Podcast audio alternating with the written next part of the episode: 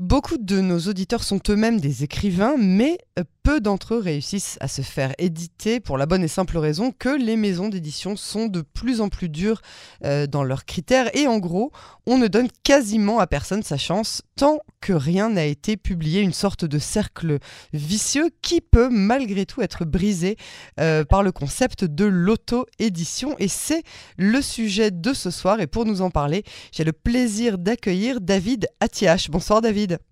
Bonsoir. Je vous remercie d'avoir accepté notre invitation. Vous êtes vous-même écrivain auto-édité et vous venez d'ailleurs de publier votre troisième recueil de nouvelles dont nous allons parler euh, dans quelques instants. Mais avant cela, euh, vous avez réuni un groupe d'auteurs tout comme vous, donc des auteurs auto-édités, que vous réunissez dans un festival d'écrivains francophones qui aura lieu d'ici quelques jours seulement, le 13 juin prochain, à Natania. Alors racontez-nous tout d'abord ce qui vous a poussé à organiser euh, cet événement et surtout, qu'est-ce que vous attendez de ce festival?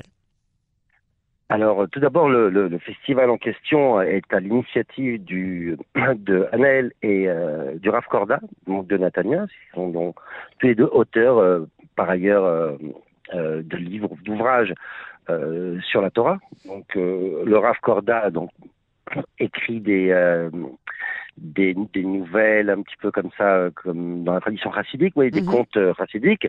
Et sa femme était également auteur, et ils connaissent pas mal euh, d'auteurs vivants à Natania ou dans sa région. Et tous ont la particularité d'être effectivement des éditeurs édités à compte d'auteur, donc c'est-à-dire sans le support d'une maison d'édition. Mhm. Et ils ont décidé d'organiser ce festival donc le 13 juin prochain à la Viso de, de Natania à partir de 9h du matin pour justement proposer au public qui est intéressé euh, par ce type d'ouvrage. Hein. Donc il s'agit d'ouvrages très personnels, très libres. C'est l'avantage de l'auto-édition. Il n'y a pas de censure. On peut vraiment écrire sur le ton que l'on veut, sur le thème que l'on veut, de la manière que l'on veut, en prenant les références que l'on veut. Et c'est la grande force de ce type de, publication, c'est que ce sont des publications sans censure. Et c'est tout l'intérêt. Et moi, je m'inscris différemment dans, dans, cette, euh, dans ce festival, parce que moi, je ne publie que de la fiction finalement. Donc c'est pas de la littérature euh, euh, basée exclusivement sur la Torah. Mhm. C'est des nouvelles. Donc c'est de la fiction, tout simplement. Et c'est tout l'intérêt pour le public, c'est de venir euh, pour découvrir ces auteurs qui, qui s'auto-publient eux-mêmes, je pense que beaucoup de gens écrivent et ont secrètement le désir de se faire publier un jour. Et ça termine dans un tiroir malheureusement, ça finit dans un tiroir ou au pilon pour, euh, pour les plus malchanceux. Ouais. Il, y en a, il y en a qui arrivent quand même à se faire éditer et malgré tout, ça ne se vend pas faute de moyens marketing parce que, encore une fois, obtenir un contrat d'édition, c'est une chose.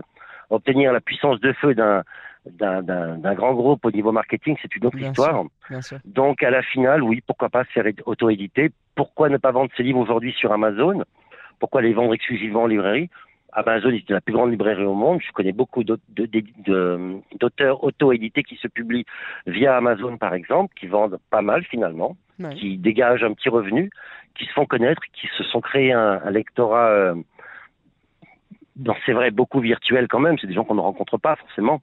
Et, ce genre de réunion, justement, comme euh, le Festival des écrivains de francophones de Natania, permet de rencontrer justement tous ces, euh, tous ces lecteurs. Euh, découvert sur Internet finalement. Alors, vous me disiez tout à l'heure qu'il y a pas mal d'avantages quand même à, l'auto-édition. Euh, donc, cette liberté dont, vous me parliez, est-ce qu'il y a euh, d'autres avantages et surtout, quels sont les principaux inconvénients de l'auto-édition? Alors, les avantages, ils sont assez nombreux, effectivement. Vous avez d'abord une totale liberté en termes de, de rédactionnel.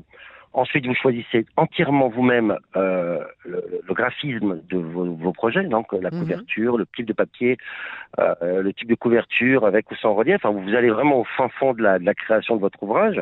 Donc ça, c'est pour les avantages. Un autre avantage qui n'est pas finalement euh, négligeable, c'est que vous touchez l'énorme majorité des, des de la marge brute sur la vente de livres. Hein. Un livre mhm. coûte X X shekels ou X euros, ça dépend où est-ce que vous faites publier, euh, et vous le vendez avec une marge assez importante finalement quand vous êtes euh, euh, auto-édité, puisque tout vous revient. Ce que vous payez finalement, ce sont les frais d'impression.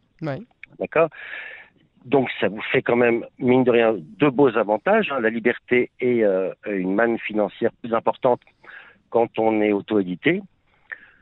Mais les inconvénients, ils sont là aussi, c'est vrai, c'est qu'on n'a aucun support euh, euh, de médiation, marketing et autres.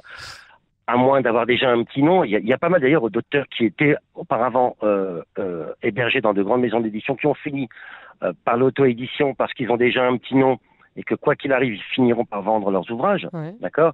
Mais c'est le cas de quelques euh, quelques élus seulement. hein. Le, le gros des, des auto-édités sont pas très connus. Ils doivent travailler dur au niveau de leur image et au niveau de leur communication pour se faire connaître justement. Euh, bien sûr, je comprends.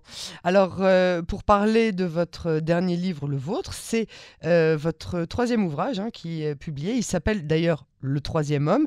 Et c'est un recueil de nouvelles qui met en scène le même personnage à chaque fois, David Freeman, euh, qui est confronté cette fois à un événement imprévisible grâce auquel euh, il va repartir sur un tout nouvel horizon. Et euh, vous me disiez que c'est en fait une espèce de quête personnelle basée sur une rencontre qui va bouleverser son existence et lui permettre de se reconstruire sans pour autant détruire ce qui existait déjà. Alors expliquez-nous en fait ce que vous appelez vous le troisième homme et comment on devient ce troisième homme? Écoutez, ça part d'une idée assez euh, assez simple. Moi qui ai beaucoup euh, beaucoup vécu, j'ai 50 ans, je ne me sens pas très vieux, mais j'ai déjà un petit morceau d'existence derrière moi et j'ai beaucoup détruit en fait. Je me suis rendu compte que beaucoup de choses que j'ai construites dans mon existence, à un moment ou à un autre, se sont euh, ont périclité ou se sont périmées ou se sont euh, détériorées. Parfois de bon fait total, parfois euh, moyennement. J'étais impliqué partiellement ou pas dans les petites destructions de mon existence. Je me suis rendu compte surtout qu'après après chacune de ces destructions, si vous voulez, j'ai eu l'occasion de reconstruire et mieux encore. Ouais. D'accord? Et ce qui fait qu'à la finale, la destruction en soi n'a que peu de valeur morale. Ce qui compte vraiment, c'est qu'est-ce qu'on va en faire. Voilà. Voilà. J'ai divorcé, par exemple. Qu'est-ce que je vais faire de ça? J'ai été obligé de quitter mon logement. Qu'est-ce que je vais faire de... J'ai perdu mon job. C'est pas grave. Qu'est-ce que je vais faire de ça? Est-ce que je vais en profiter pour rebondir sur autre chose? Ou au contraire me lamenter et prendre des cachets D'accord? Donc, à partir de cette petite expérience personnelle, oui, j'ai eu envie d'écrire cinq nouvelles qui parlent du même personnage, euh, David Freeman, donc un personnage inventé, même si forcément il me ressemble un peu. C'est peut-être moi qui lui ressemble, je suis pas très clair en fait. Et effectivement, à chaque fois, il lui arrive quelque chose d'incroyable. Une fois, il trouve une lettre dans un appartement dans lequel il vient euh, d'emménager. Cette lettre a été laissée par le précédent locataire qui parle d'une suite en avant et il décide de quitter New York puisqu'il vit à New York parce que le succès qu'il a en tant que, sculpteur euh, euh, le rend complètement paranoïaque et il décide de quitter New York. L'auteur, l'écrivain pardon, qui trouve cette lettre décide de retrouver l'auteur de cette lettre et euh, part en road movie dans les États-Unis pour le retrouver. Dans une autre histoire, ce même David Freeman monte dans un avion avec le projet euh, euh, obscur euh, de se suicider, c'est-à-dire de sauter de l'avion en plein vol parce qu'il est recherché par euh, par une pègre russe. Il est lui-même euh, négociant d'armes. Il y a un contrat très mal tourné pour lui. Il est menacé de mort, il le sait. Et il sait que tant que les gens qui les courent après ne le savent pas mort, ils s'en prendront à sa femme et ses enfants. C'est une idée qui lui est insupportable et il décide de mettre fin à ses jours. Sauf que dans l'avion, coup de chance ou coup de destin, il rencontre un pilote euh, qui a lui-même son vécu et qui décide de lui sauver la vie. Comment? Par la parole. En essayant de le ramener à, à, à, à- à de l'espoir par la parole. D'ailleurs, c'est le thème finalement de ce bouquin. Le troisième homme, c'est quoi? Ben, C'est l'homme que j'ai été, l'homme que je suis maintenant, et l'homme que j'essaye de devenir.